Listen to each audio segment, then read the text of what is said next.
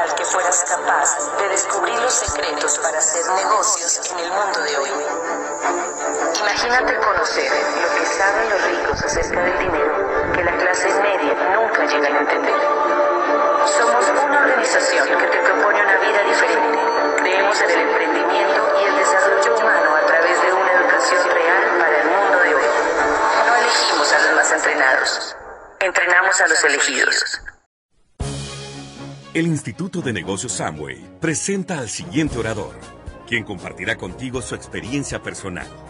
Esperamos que te resulte útil en el desarrollo de tu negocio.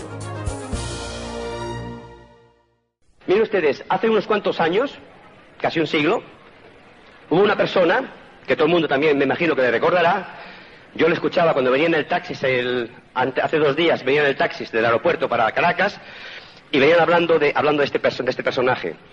Todo el mundo ha ido a escuchar a Nobel o al premio Nobel de la paz. ¿Todo el mundo ha ido a escuchar a Nobel y el premio Nobel? Sí, sí. Bueno, fíjense ustedes, Nobel, Nobel, este hombre fue el inventor de Alexander Nobel, fue el inventor de la dinamita. ¿eh? Y bueno, con la dinamita se cometieron muchas barbaridades, muchas muertes, muchas cosas. Y un día, un hermano de Nobel murió. Ellos vivían en Noruega. Y bueno, la prensa pensó que había muerto Alexander Nobel, el inventor. Y entonces la prensa del día siguiente escribió su epitafio, dio su crítica, dio su opinión.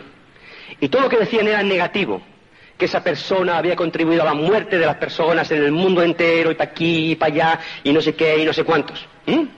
Y fue tanta la impresión que le dio a esa persona, Alexander Nobel, cuando vio su epitafio reflejado en el periódico que dijo, yo no puedo tener esta historia. Yo tengo que cambiar esta historia. Y ese hombre, a partir de ese momento, tuvo la oportunidad de cambiar su historia. Y hoy día, familia, todo el mundo conoce a Alexander Nobel como el hombre de la paz. Por sus, acciones, por sus hechos. Hace dos o tres días se concedió el Premio Nobel de la Paz a Médicos Sin Frontera este año. O sea, tú puedes cambiar tu historia si tu historia no te interesa, si tu historia no estás de acuerdo con ella, si tu historia no ha sido lo que tú quieres que sea. Siempre que tengas viva tienes oportunidad de cambiar tu historia y hacer esa historia que tú quieres realmente tener de tu vida. Yo te voy a compartir hoy mi historia. Para mí es la mejor. Estoy muy orgulloso de ella. Ha habido que dar muchos cambios de timón en mi vida. Muchos cambios de timón. Para yo poder escribir ese destino que yo quería tener en mi vida. Alcanzar ese equilibrio emocional, buscar la felicidad en lo que se pueda para vivir una vida de una forma ordenada y armónica. Cuando escuches mi historia, a continuación, verás que es fácil, aunque cuesta mucho, cambiar la historia, cambiar la vida. Nuestro destino, amigos, no está construido, no estamos predestinados ninguno de nosotros. Nuestro destino se puede construir día a día, paso a paso. Tu destino es como un libro en blanco que tú tienes que escribir todos los días un capítulo, y un capítulo, y un capítulo. Y el pasado ya no tiene remedio. El pasado es historia. Y ya no se puede cambiar. Pero puedes cambiar tu presente y puedes cambiar tu futuro, si tú quieres. Luego, familia, no te preocupes por lo que tú has hecho, lo que has sido o cómo te encuentras. Todo eso tiene solución mientras tengas vida. Puedes cambiarlo todo automáticamente si lo que has hecho hasta ahora crees que no es lo, que tú, lo, correcto que tú quieres hacer. Bueno, ¿y quién es Miguel Aguado? Yo nací hace 56 años, no se nota, ¿verdad? Gracias. bueno, no os paséis tampoco, ¿eh? Nos pasemos, que me pongo colorado, como las langostas. Y nací en una familia humilde, eh, acababa la guerra civil española, estamos en la posguerra, había mucha miseria, todo destruido en España. Eh, mi padre era un trabajador y éramos cuatro hermanos, tres varones y una chica, una, chica que era la más pequeña y que nació tarde, nació un descuido de mis padres y nació normal. Eh, hoy ya tiene 40 años, pero es encantadora porque eh, dentro de su estado mental es feliz ella no tiene problemas, como nosotros, ¿no? Que estamos siempre preocupándonos con cosas que no tienen a veces sentido. eh, mi padre pudo darnos estudios mm, a los tres hermanos y yo se me daban bastante bien las, las ciencias, las matemáticas, la física, me gustaban. Entonces mi padre decidió él que tenía que estudiar ingeniero. Y yo ingeniero no quería estudiar, porque mi pasión, mi sueño, y no me digas por qué era, no sé si es porque yo en otra vida anterior, digo yo, eh, o, que había visto alguna película, mi pasión era el mar. Yo quería ser marino. Y mi padre, no, tú tienes que ser ingeniero. Total que yo me busqué las formas para de alguna manera hacer las dos cosas. Con lo cual estudié la carrera de Marina Civil, pero la rama de ingeniería. Con lo cual, pues él quedaba un poco contento y yo también quedaba contento.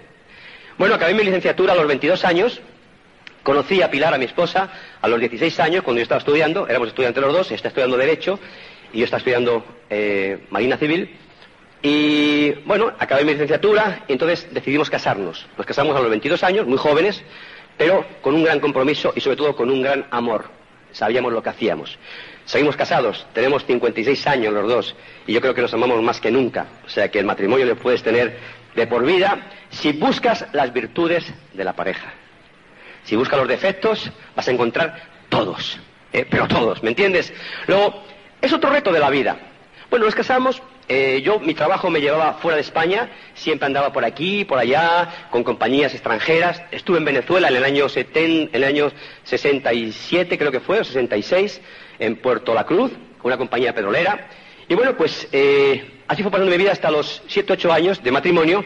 Ya teníamos dos hijos, el mayor Miguel, que tenía eh, cinco años entonces, y seis años, y Rafa, eh, Daniel, que tenía un año. Y Pilar ya, pues, no podía, o sea, tenía eh, toda la carga con los hijos. Necesitaba ya un padre. Total que ya decidimos, el, yo dejé mis- mi trabajo, mi profesión de marino, eh, me vine para España. Y tú fíjate qué cosa más interesante. Yo estaba ganando en aquel momento, años, 60, años 70, 71, estaba ganando más o menos como unos 2.500 dólares al mes. Era mi salario como ingeniero de puerto. Y me vine a trabajar a España porque para mí lo importante y lo prioritario era mi familia y cambié el salario por 250 dólares al mes. O sea que fue una caída un tanto espectacular, pero bueno, es volver a empezar de nuevo, ¿me entiendes? Ahí me di cuenta que los lineales no son muy buenos, ¿eh? Me di cuenta que el, depender de un beneficio lineal puede, puede ca- tocarte la vida, ¿no? Con lo cual, bueno, comenzamos a trabajar de nuevo, comenzamos a... Me en el mundo de la ingeniería ya de lleno, ingeniería petroquímica, y en el año 80 me contratan de la General Motors para construir, eh, íbamos a construir tres plantas en España, la de ensamblaje de coches y dos de suspensión, y a mí me mandan a construir una de la de suspensión y en el, contrato, pues eh, General Motors me pide que pase con ellos. Y bueno, pues las condiciones eran muy buenas, era como un sueño para un profesional, me ponían como director de ingeniería de procesos Iba, era responsable de montar la fábrica, de contratar a todo el personal, de montar todas las instalaciones, que eran como 180 millones de, 180, bien digo, millones de dólares. Con lo cual, pues, te sientes a los eh, 38, 39 años como el rey de la creación. Esto es todo lo que yo buscaba en mi vida, ¿no? Y bueno, pues así estuvimos trabajando, la General Motors, nos fuimos a vivir al sur de España con mi familia y a los, en el año 87, 86, 87, la empresa me promociona y me hace direct- director de investigación y desarrollo, que era el cargo más alto de la empresa en España en esta planta, con lo cual ya era el sumum. Ganábamos muchísimo dinero, teníamos una casa, un chalet precioso al lado del mar, entre pinos, eh, nuestra piscina, una parcela de 2.000 metros cuadrados, dos carros, eh, otro de la compañía, eh, tres hijos, eh, un perro y, hasta una y la asistenta que nos hacía, nos cuidaba la casa y nos daba, nos hacía la cocina y nos limpiaba. O sea, veíamos como mucha gente sueña vivir, pero lo único que teníamos era eso, un trabajo y un salario. Y yo me di cuenta, entonces, porque me ocurrió algo muy curioso, de mis tres hijos, el mayor, Miguel, eh, salió rebelde. Era un muchacho inquieto, era una persona que él, por las razones que fuesen, que luego yo aprendí, ¿verdad? Eh, era muy extremista. Lo mismo estaba en la extrema izquierda que al día siguiente en la extrema derecha. Eh, yo como alto ejecutivo, no se le ocurrió otra cosa, en aquellos tiempos, hablo de los años ochenta y tantos, él se dejó melena, el pelo hasta aquí abajo. Y claro, para mi estatus aquello era como un hijo mayor. ¿eh? Pero eso no fue lo malo, porque después le dio, como eso no le, como eso a mí no me, no me llevaba la atención, aunque le criticaba y estas cosas, eh, lo que hice fue se teñió el pelo de rubio, el escastaño, pero al día siguiente se lo teñía de azul marino. O sea, eran unos cambios espectaculares, ¿no? Total que un día la madre, Pilar, me dijo, mira Miguel, yo no puedo con tu hijo más, toma la rienda de, tu, de tus hijos y habla con él. Total que dije, sí, sí, Pilar, tranquila, que yo hablar con mi hijo Miguel. Evidentemente yo siempre que llegaba a mi casa, cuando llegaba, pues yo salía a la fábrica a las 10 de la noche habitualmente, estresado, como un trapito, ¿no? Ya para tirarme a la cama, pues eh, yo no hablaba nunca con mis hijos. Yo había perdido la comunicación con mi familia. Yo lo único que tenía era una profesión. Yo sí traía mucho dinero a casa, pero tenía solamente una profesión. No tenía comunicación, de hecho, prácticamente no existía relación entre nosotros. Yo era el que ganaba el dinero en casa. Total que, bueno, eh, una noche que yo estaba muy estresado, y yo habitualmente aplicaba los estándares de General Motors también en casa, pues llegó mi hijo Miguel tarde y le esperé, de hombre a hombre. Y entonces, cuando llegó, bueno, pues le dije de todo. Lo que habitualmente nos sale la, ¿eh? la vena, y le dije de todo, que era un, bueno, un extremista, un sinvergüenza, que parece mentira, que la lucha de su padre y de su madre por hacer unos hijos para el futuro como Dios manda, que nos había salido él como salía. Y él me miró, impasible, quieto, y cuando yo terminé de hablar, de descargar toda mi basura por la boca, él me miró a los ojos, comenzó a llorar y me dijo, papá, ¿por qué nos abandonas por tu trabajo? Y aquello, amigos, para mí fue una clave. Aquello me llegó muy profundo. Me di cuenta que lo único que tenía era un trabajo entonces. No tenía más, no tenía hijos, no tenía esposa. Yo pensé que con aquello ya llenaba todo. Profesionalmente era el mejor. Profesionalmente tenía todo lo que un profesional quiere tener, pero no tenía nada más que eso, una profesión. Y te planteas en esos momentos, o yo me planteé por lo menos en esos momentos, bueno, ¿qué puede hacer un profesional con mi reputación a los 45 años para cambiar tu vida? ¿Qué puedo hacer yo? Y no se me ocurría nada, créemelo. No encontraba algo que dijese, bueno, pues no, me cambio de empresa. Nadie quiere bajar su, su nivel económico. Yo me podía cambiar de empresa, era una persona que estaba demandada dentro del mundo de la ingeniería en España. Me podía cambiar a la Ford o a la Renault a cualquiera de ellas, ganando lo mismo o más pero con la misma responsabilidad. Luego mi problema seguiría igual. Señores, sufría. No sabía qué podía hacer. No encontrábamos una fórmula que me dijese, Miguel, no sé, haz otra cosa. Y en aquellos pensamientos, y por eso te digo que este negocio, amigos, es causal, no es casual. Tú no estás aquí por casualidad, no, y que me invitó un amigo, y que... No, no, no, no, no. O sea, hay una causalidad que tú estás aquí hoy. ¿Me entiendes? Y tú tendrás que descubrirla, cuál es tu causa. Cuál es tu causa. Y yo de tanto desear, y venía un cassette con testimonios, con testimonios de profesionales, donde hablaba un abogado, un médico, un ingeniero, gente que estaba haciendo el negocio de Estados Unidos y que daban un mensaje de por qué hacían el negocio. Y aquello me llamó la atención. Pero tú sabes lo que yo hice. Mis hábitos no me permitieron pensar más profundamente y dejé aquello de lado. ¿Esto qué tiene que ver conmigo? Si yo soy ingeniero, ¿verdad? y yo pues no quiero hacer ingeniería y que tiene que haber un marketing multinivel que no sé ni qué demonios es esto conmigo, con mi vida. ¿Mm?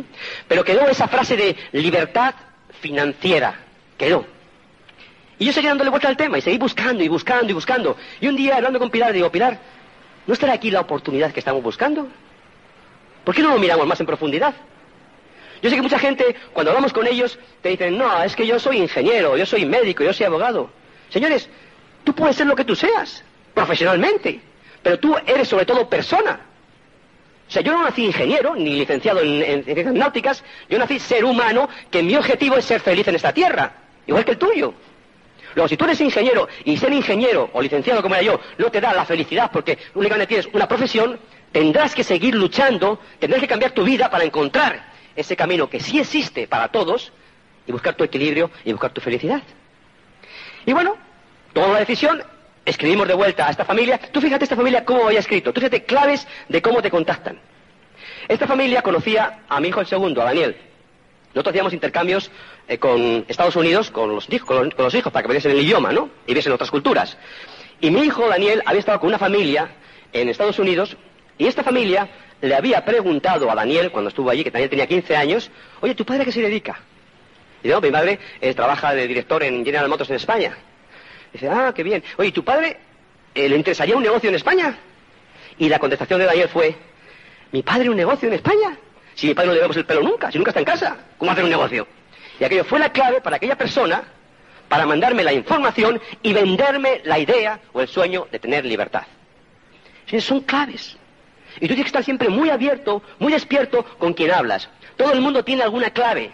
Ahora, el problema está en cómo descubrimos esa clave nosotros las personas. Y esa es la habilidad del profesional que tenemos que tener dentro de nosotros. Descubrir la necesidad de la persona y darle realmente lo que la persona quiere. Bien, me contestó esta, familia y me dijo, mira, ponte en contacto con tal persona, Luis Costa en este caso, ponte en contacto con Luis, le llamas por teléfono, me dio un teléfono y habláis. Y yo recuerdo que, bueno, llamé a Luis por teléfono, Luis nunca estaba, siempre estaba de viaje, yo me llamaba Luis a mí y yo estaba de viaje con la General Motos. Total que después de varios meses, como tres meses más o menos, ya un día Luis me contacta y quedamos eh, a medio de camino. Él vivía en Madrid y yo vivía en el sur, en Cádiz. Y quedamos en Sevilla, que está como a, 150 kilómetros de, Cádiz. Y quedamos, Luis me cita a mí en el mejor hotel de Sevilla, el Hotel Los Lebreros. Bueno, yo me voy con él, Pilar me acompañó, pero Pilar se fue de compras, porque era, era un asunto de negocios de hombres, entendimos, ¿no? Total que llego allí, Luis me recibió, eh, me explicó el plan de marketing, y yo lo único que puedo deciros es que, para mí, o sea, yo, he tenido el mejor auspiciador del mundo. Eso, yo creo que todo el mundo tiene su mejor auspiciador del mundo, ¿no? Pero Luis era especial. Luis era... Se lo merece, se lo merece, amigos. Luis era un muchacho, un muchacho, en aquel momento tenía 28 años, Luis. Luis era cubano y eh, había sido silao de España, se había bajado de España, sin dinero, en o sea, con 10 dólares en el bolsillo, y él comenzó desde cero en España a crearse un futuro. Llevaba tres años en el negocio de Angway, cuando yo empecé. O sea, cuando a mí me contactó, él llevaba tres años en el negocio de Angway de España. Y en tres años, Luis había estado creciendo al 3%, creo que llegó hasta el 6% alguna vez, y todo se le caía. Y volvía otra vez a crecer, y todo se le caía. Y cuando yo le conocí a Luis, yo vi un diamante. Yo sé lo que era un diamante, pero yo vi un diamante. Yo vi una persona, un personaje con, vida, con, o sea, tú le veías los ojos a Luis y era, es que te atravesaba con su mirada, era, era como, eran diamantes, eran ojos que, eran vivos, eh, o sea, él creía que era un diamante. Y eso es una de las claves, amigos. Si tú quieres ser diamante en este negocio, no tienes que esperar a ser diamante. Tienes que empezar a, vivir hoy y a pensar hoy como un diamante. Si no, nunca vas a llegar. O sea, él estaba convencido que era un diamante. Bueno, me dio el plan, eh, realmente me llenó tanto lo, que me dijo. Y yo le pregunté, Luis, pero ¿tú vives de esto? dice, sí, hermano, claro, yo vivo de esto. Y, y, digo, y, o sea, que te va bien, ¿no? Dice, sí, sí, mira, yo tengo aquí una suite en el Hotel Los Lebreros. Digo, ah, yo no me fijé en detalles, o sea, yo estaba tan emocionado, yo estaba buscando, yo estaba buscando, tanto mi respuesta, la mía, la que yo quería, ¿verdad?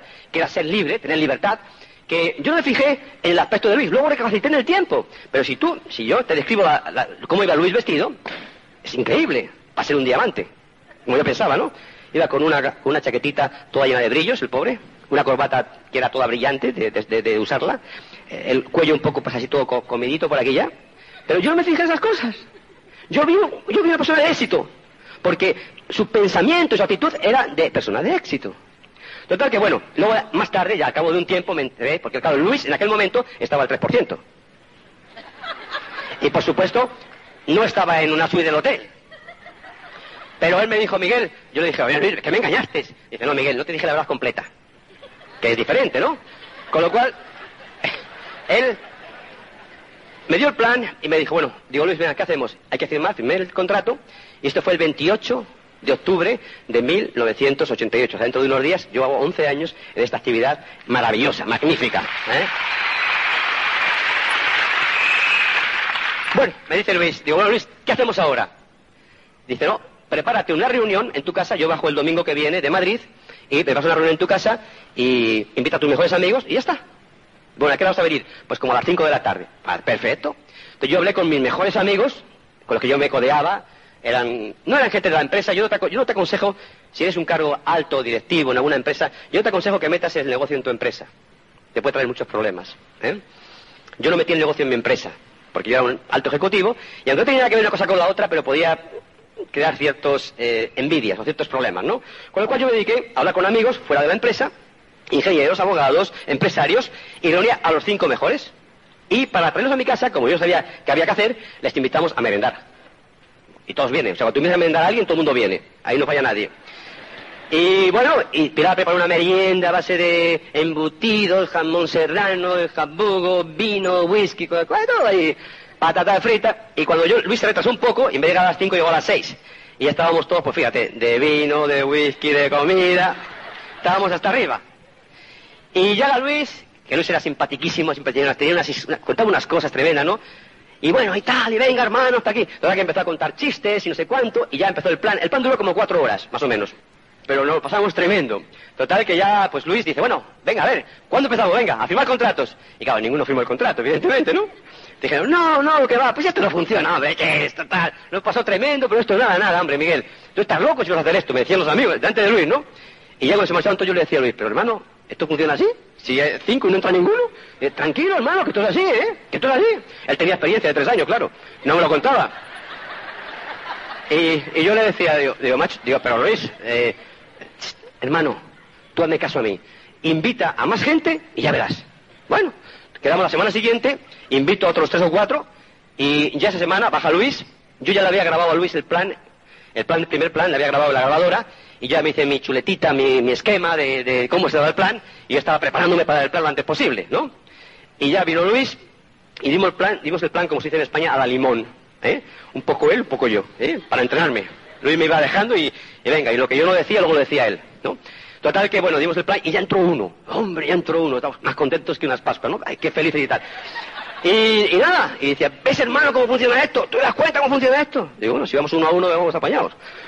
Total que, bueno, llega, ya llega el tiempo, yo empecé a dar planes, empezó a entrar gente, y en el mes de noviembre yo llegué al 9%.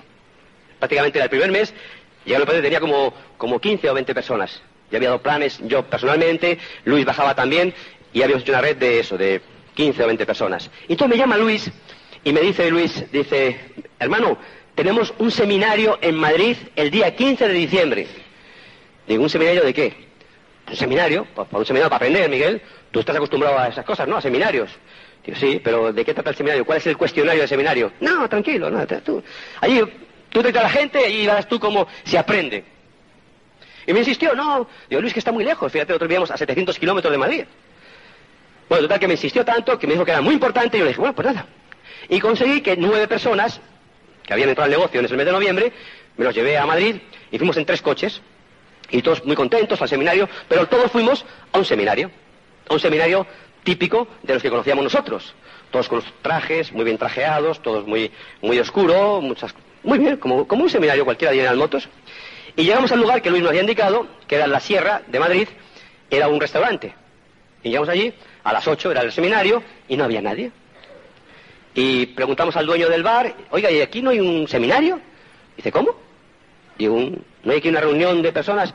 Ah, sí, ahora van a venir unos cuantos, me ha dicho. Ahora van a venir unos cuantos y tal, que sí, se van a reunir, no, sé para qué, me dijo él. Bueno, total que estuvimos ahí tomando un café y ahí aparece al cabo de las ocho y media aparece Luis con una pandilla de gente corriendo. ¡Ah, hermano, qué tal! Y ahí como 15 o 20 más que tenías que verles. Pantalón vaquero, zapatillas, Ah, ahí con barba, sin afeitar. Y mis amigos me miran y me dicen, ¿estos son del seminario? Digo, no, no. Digo, esto yo creo que serán los ayudantes del seminario de Luis. Y bueno, vamos todos para arriba. Y cuando estamos todos arriba, era, ese era el seminario. Éramos todos que éramos. Éramos 30 personas, nueve mías, y 11 que había Luis, o 15 que había Luis, ese tipo. Total que ya nos sentamos todos juntitos, por si acaso, en una mesa y mirándonos el ambiente. Y mis amigos me, miraban así como, con esos ojos así como de, con cuchillos en los ojos y, tal. Y decía, tranquilo que ahora va a ir lo mejor, tranquilo, que esto tiene que, esto, esto tiene que tener algo espectacular lo que va a aprender aquí hoy. Bueno, ya el seminario consistía en una, serie de vídeos que Luis nos ponía, tenemos una televisión, y ahí estaba Luis eh, traduciendo, porque estaban en inglés, y señores, señoras, y era con todos ustedes, Dexter Jagger. Y todos aquellos amigos de Luis saltando, gritando. Y mis amigos me decían, Miguel, esto no es serio, ¿eh? Tranquilo que tiene que venir la mejor parte. Entonces la introducción del seminario. Bueno, para hacer una historia corta, así acabó el seminario.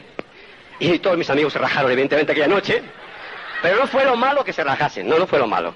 Lo malo fue el viaje de vuelta en mi coche con cuatro de ellos hasta 700 kilómetros aguantándoles todas las impertinencias que les dio la gana. Y tú dirás,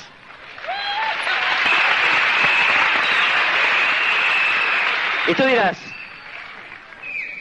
tú fíjate, tú fíjate lo frágil, lo frágil que es tener éxito o fracasar. Fíjate qué hilo tan fino es por qué se rajan ellos, por qué no me rajo yo. Tú fíjate, o sea, o sea, yo, o sea, yo me podía haber rajado igual que ellos. Pero hay algo dentro de nosotros, cuando tú tienes un deseo ardiente grande, cuando tú crees en lo que estás haciendo, cuando tú no tienes ninguna alternativa más que esto, como me pasaba a mí, dije, yo sé que estos amigos míos nunca van a solucionar mi problema, se rajen o no se rajen. Soy yo quien tengo que solucionar mi problema. Soy yo quien tengo que luchar y tengo que descubrir si realmente esto funciona o no funciona. No sus opiniones. Porque todo el mundo, señores, puede dar opiniones. Luego tú tienes que descubrir. Tú tienes que tener un deseo ardiente dentro de ti para saber que lo que haces es lo correcto. Y si tienes un sueño o una misión o un objetivo en tu vida, yo te digo una cosa, nadie te va a robar tu sueño. Ahora, si tu sueño es pequeño, si tu sueño es... Si tu sueño es débil, si tu sueño es, bueno, a ver qué pasa, a ver si... Ve Mucha gente nos dice, ¿verdad? Bueno, voy a intentarlo. Voy a intentarlo. Si tú no intentarlo, esto hay que hacerlo o no hacerlo. Tú podrás evaluar, podrás reflexionar, podrás lo que tú quieras, pero señores, una empresa se hace o no se hace, no se intenta. Porque un intento es fracasar, garantizado. ¿Me entiendes? Luego, date un tiempo, date un compromiso mínimo de un año. Comprométete con tus actividades y con tus actitudes. Y haz lo que tienes que hacer. Yo te digo una cosa, tardarás un año, tardarás dos, tardarás cinco, va a depender de tu crecimiento y de tu actitud, pero si tú perseveras en este negocio y sabes lo que quieres, tú vas a ser un diamante en este negocio.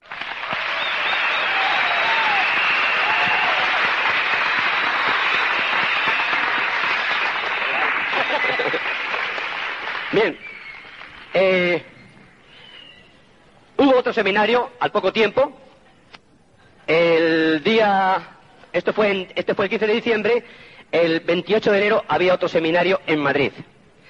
Y Luis me llama y me dice, hermano, tenemos otro seminario. Digo, para ti, yo no voy. Digo, no voy, Luis. Hermano, de verdad, hermano, que, que, eso, es que eso tenían que rajarse, verdad. Eso se tenían que rajar. Cuéntalo, que se tenían que rajar, no te preocupes ellos.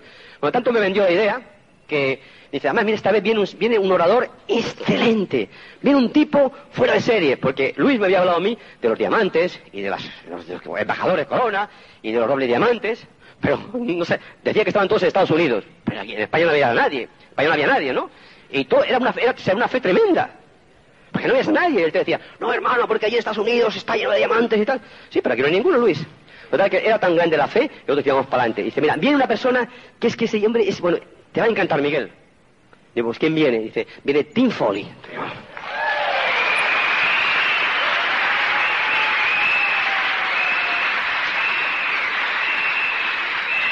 Y digo, ¿y quién es Tim Foley? Dice, mira, ese tipo es un fuera de serie. Lleva no sé cuántos años, ha sido jugador de fútbol, una estrella, tal y cual. Te va a encantar, Miguel. Bueno, pues me convenció y entonces volví a llevar eh, a dos del sur nada más, por si acaso. Había abierto línea en el norte de España, el norte de España que es donde nació Pilar, Santander está como a 1500 kilómetros de Cádiz, y había abierto yo línea. Había abierto una línea allí, eh, una línea donde luego salieron cinco diamantes en esa línea, o sea que es una línea muy potente, ¿no? Y en aquella, en aquella ocasión vinieron dos personas recién entradas al negocio, de Santander, que yo les llamé, para ver el, seminario. Esas dos personas fueron diamantes, por supuesto. Uno de ellos fue Ángel de la Calle. Y bueno, vino, vino Tim Foley, eh, la verdad es que nos impresionó y le acompañó Tato Lizardi. Tato venía de, traductor. Tato estaba Tato estaría al 9%, o no sé cómo estaría Tato, al 6%, no sé. Bueno, estaba. Y vino, vino de traductor con él. Y fue impresionante. O sea, la, forma en que nos llegó Tim, la forma en que nos, la creencia que nos dio tan grande, fue definitiva para adquirir un compromiso y, tirar para adelante. A los siete meses llegamos a distribuidores directos, de de negocio, y en aquel momento eh, mi empresa General Motors decide enviarme a Estados Unidos. Me dice, tienes que marchar a Estados Unidos, Miguel, durante seis o siete meses porque hay unos proyectos muy importantes que tienes que desarrollar allá.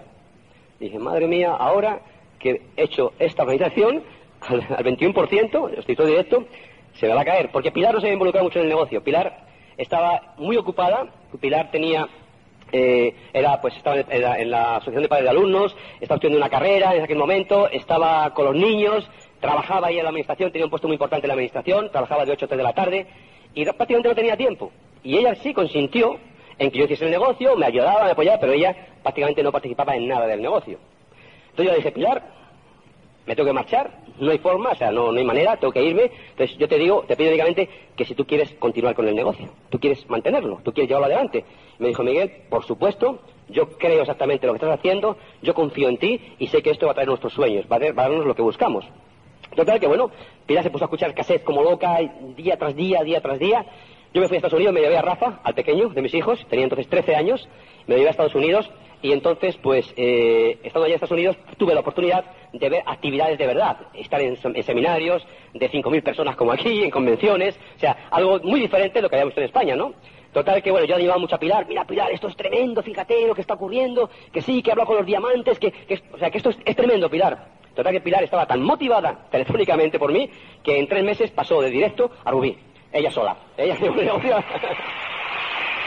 llevó el negocio a Rubí. Yo volví ya, volví de Estados Unidos, volví de Estados Unidos en el mes de enero del año 90, 90, calificamos perlas, luego esmeraldas, y a los dos años y cuatro meses de estar en el negocio calificamos diamantes con siete patas. ¿eh? Bueno, eh, el negocio no fue fácil. Pero si yo te digo la verdad, cuando yo miro atrás, cuando yo miro la película de mi vida en este negocio, o, a lo largo de mi vida, te puedo decir que las emociones y las sensaciones que hemos recibido han sido tremendas. O sea, no hay precio, no hay, nada en la vida, no hay dinero en la vida que te pueda pagar las emociones y las sensaciones que yo he vivido este negocio. Y si de ti se han reído, y si a ti te han criticado, y si tu familia te ha dejado de lado o te ha quitado la palabra, como ha ocurrido conmigo en muchas ocasiones, te puedo decir que no es nada lo que te han hecho que lo que me hicieron a mí. ¿Me entiendes? O sea, para llegar adelante hay que pagar un precio. No hay atajos, familia. No hay caminos rápidos. Hay que pagar un precio. El éxito no es negociable. Tú tienes que pagar tu precio. Y unos pagan más deprisa y otros pagan más despacio. Pero fíjate una cosa, si se ríen de ti, que de hecho se han reído de mí mucha gente, mis compañeros, mis amigos, mis familiares, bueno, es está loco. La gente te decía, no, es que, ¿cómo va a funcionar esto, Miguel? Esto en España no funciona, esto en Estados Unidos sí, pero aquí en España, ah, esto es una tontería, ¿no? O sea, gente tratando de robarte el sueño, no con maldad, pues no maldad. Es falta de conocimiento únicamente. Es, simplemente dar una opinión. ¿Me entiendes? Pero nadie te dice, no, no hagas eso, pero haz esto. Nadie te da la solución. ¿Me entiendes? Todavía te dan la, receta para que no lo hagas, para que si por si acaso te sale bien, luego no digas, ah, mira, ¿eh? Y te voy, a, voy a leer algo para que tú veas la importancia que tiene el que se rían de ti, ¿eh? Porque ustedes dicen, ay, es que se ríen de mí, y es que mi estatus no me lo permite. Yo te voy a leer algo para que tú veas de quién se han reído muchas veces y lo que ha pasado. Mira, tres mil años antes de Jesucristo fue inventada la rueda. Y como no se había inventado el camino, todos se rieron. En el 1807, el primer buque a vapor fue de Nueva York a Albany y tardó 32 horas. Un muchacho, yendo en bote de remo, les pasó y todos se rieron. En 1975 se inventó el teléfono y como no existían las líneas de conexión, todos se rieron. En 1977 los primeros automóviles se arrastraban, los primeros automóviles se arrastraban, por los caminos y los carruajes de caballos los pasaban y todos se reían.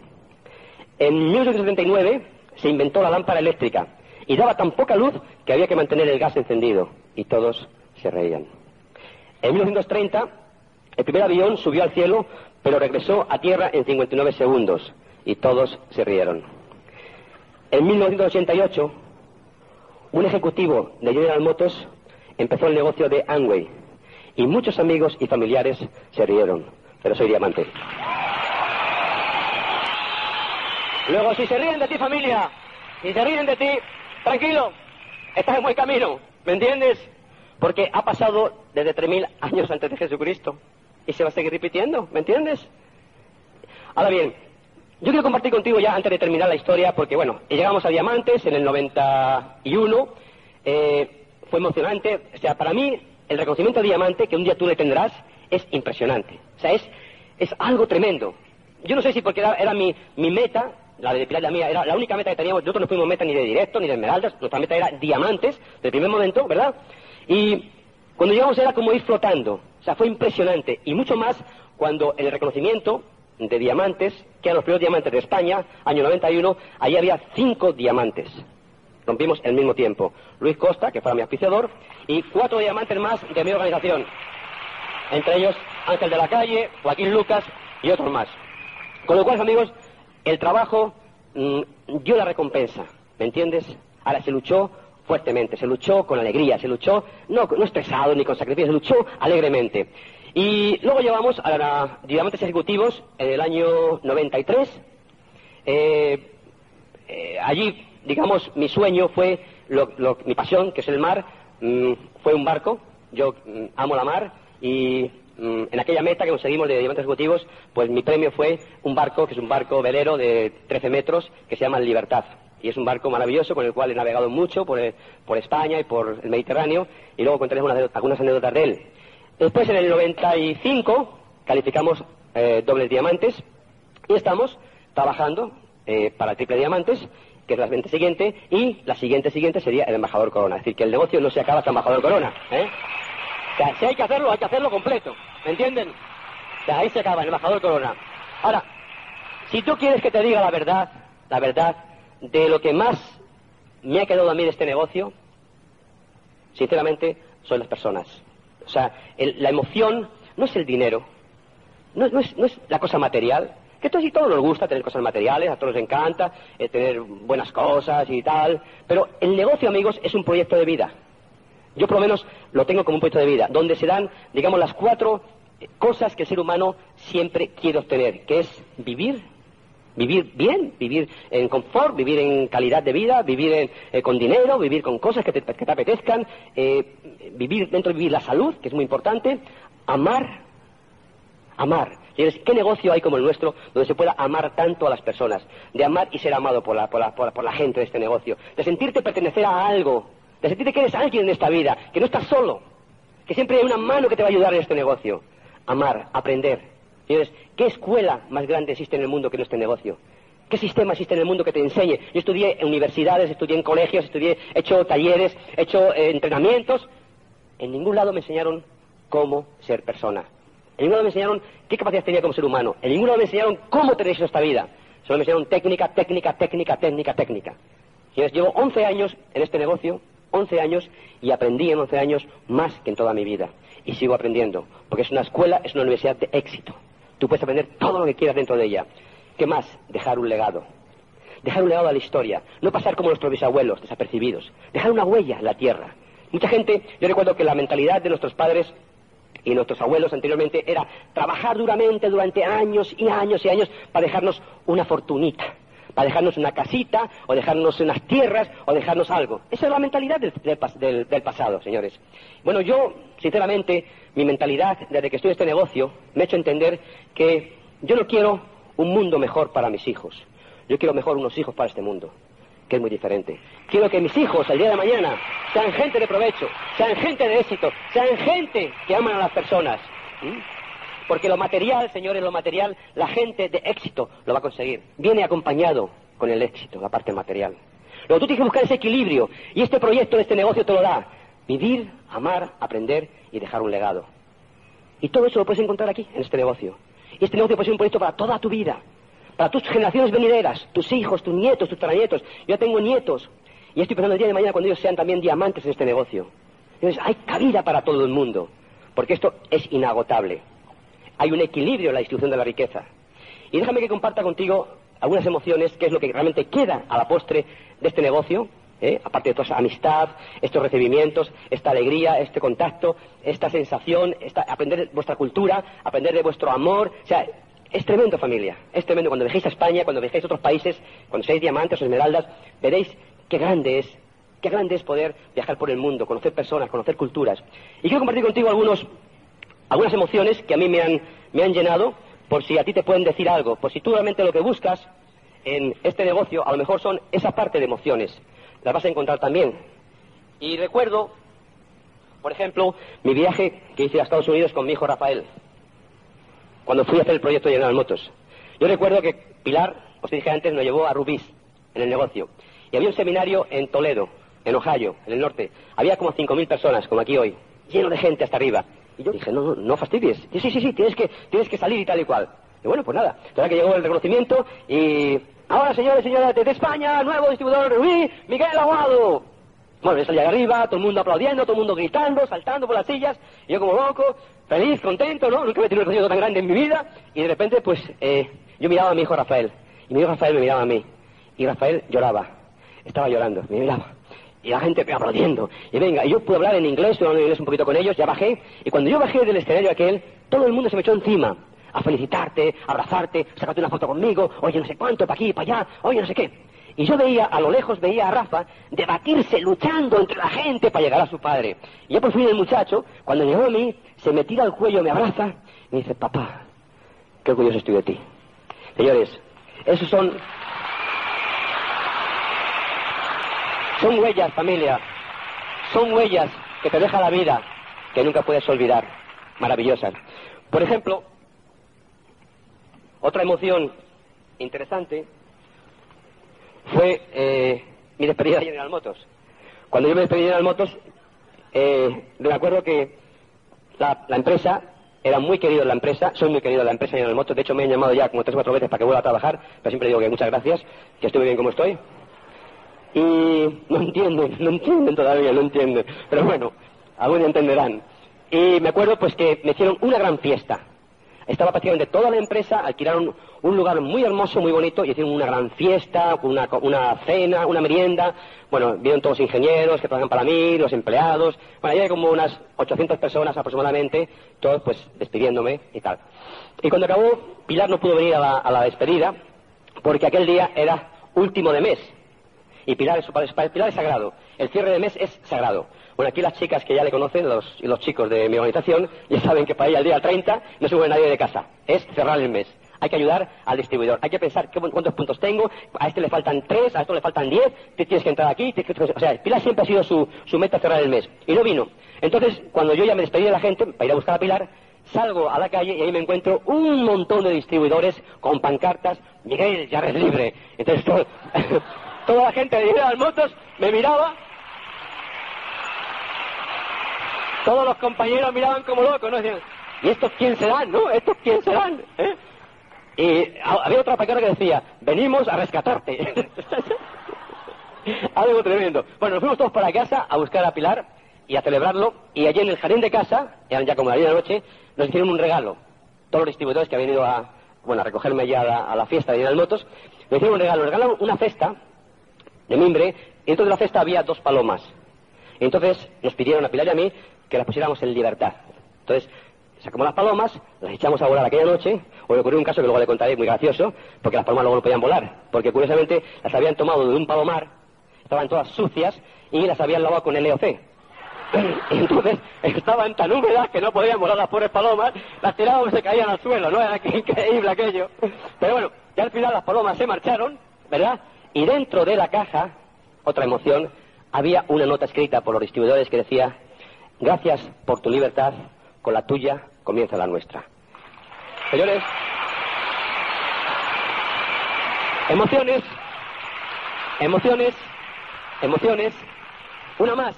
Mira, cuando estaba haciendo el negocio, llevaba yo, éramos ya diamantes, eh, yo había empezado un muchacho, un muchacho, había un muchacho de Santander, un chico joven, muy perdido, un tipo chaval de estos que no que están perdidos en la, vida, que no están centrados, un poco metido en, la droga, en, la juventud, no sé, despistados, ¿no? Entró al negocio y, bueno, no hizo mucho y se marchó. Se marchó, se fue a, a, México y, bueno, pues eh, perdí su contacto y un buen día me llama por teléfono a España y me dice, eh, mira, Miguel, quería hablar contigo. Digo, bien, ¿qué pasa? ¿Qué de tu vida? ¿Qué haces? Dice, no, es que mira, he venido a hacer un máster a Estados Unidos y estoy preparando aquí el inglés y tal. Y bueno, mm, mira, te quiero preguntar, porque he entrado en el negocio de Angway aquí en México, y te quiero preguntar si realmente, mm, no sé, que me des tu opinión, ¿qué hago? Eh, ¿Hago el negocio de Angway o hago el máster? Y digo, oye, eso a mí no me lo pregunto, pero a tu padre, ¿no? ¿Qué quieres que te diga? Yo no te puedo orientar. Si fuese mi hijo te diría lo que tenías que hacer, pero, oye, tú mismo, ¿no? Dice, no, no, pero es que yo quiero tu opinión.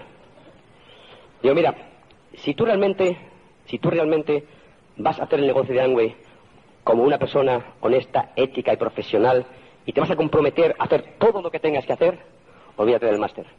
El máster te va a valer únicamente si te vas a buscar un trabajo el día de mañana, te van a dar más puntuación, pero si tú vas a hacer el negocio de Angway, olvídate del máster. Ahora, si lo vas a tomarlo en, broma, hazte, el máster. O sea, hazte el máster, porque el día de mañana, si vas a una empresa a trabajar como empleado, posiblemente te lo pidan. ¿Me entiendes? Total, que aquel muchacho tomó la decisión, él después, de hacer el negocio de Angway. Y ese muchacho, al poco tiempo, llegó a Esmeralda. Y esa Esmeralda es mi hijo Miguel el mayor. ¿Qué más sensaciones? Mm, bueno, te puedo decir muchas más cosas. Nuestro aniversario de bola, por ejemplo, nosotros siempre celebramos nuestro aniversario de bola en un lugar diferente.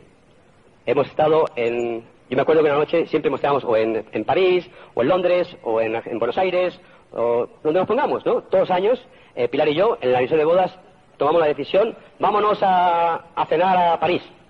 Y no a París. Vamos en un avión, nos vamos a París. Bueno, que esto lo hicimos hace pues tres años, nos fuimos a ver a Massins, que es el lugar más hermoso, de, más típico de París.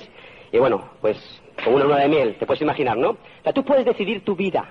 Puedes decidir dónde quieres cenar con tu esposa, en qué restaurante, en qué lugar del mundo, donde te dé la gana. Porque tú tienes la libertad económica y personal para hacerlo con este negocio.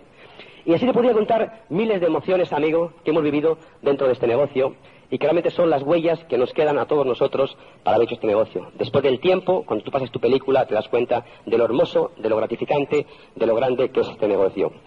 Y para terminar, quería compartir contigo también, de alguna forma, que hay muchas más cosas que vamos a realizar.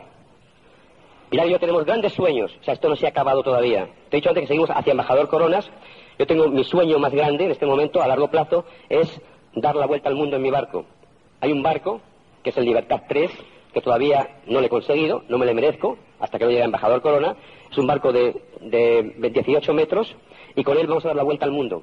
Entre ellos, los tripulantes van a ser mi hijo Miguel y mi hijo Rafael, que son también marinos de pro, les gusta navegar. Pero te puedo decir que yo he pasado momentos hermosos con mis hijos, navegando con Pilar, con mi vida, hemos recordado la armonía, he recordado la familia, que es lo más importante en la vida, tener tu familia armónicamente y a gusto y feliz. Y recuerdo dar la vuelta a España con Rafael en el Libertad 1, que es el barco que tengo, eh, en el cual, pues, eh, recuerdo una noche que navegábamos, eh, los que habéis navegado en vela, pues conoceréis, cuando vas en vela solamente sientes el viento. Y estábamos en cubierta los dos tirados, era una noche estrellada preciosa, y estábamos allí escuchando una música de Kenny G, los dos, y soñando para el futuro. Hablando de, papá me decía, qué grandes son las cosas en la vida, qué, hermosa es la vida, ¿verdad, papá? ¿Cómo, cómo, cómo tomaste la decisión de cambiar tu vida? Eh, digo, hijo, la vida no es eh, lo que la sociedad te da, no es lo que la gente te regala, la vida es lo que tú buscas, lo que tú luchas por ello.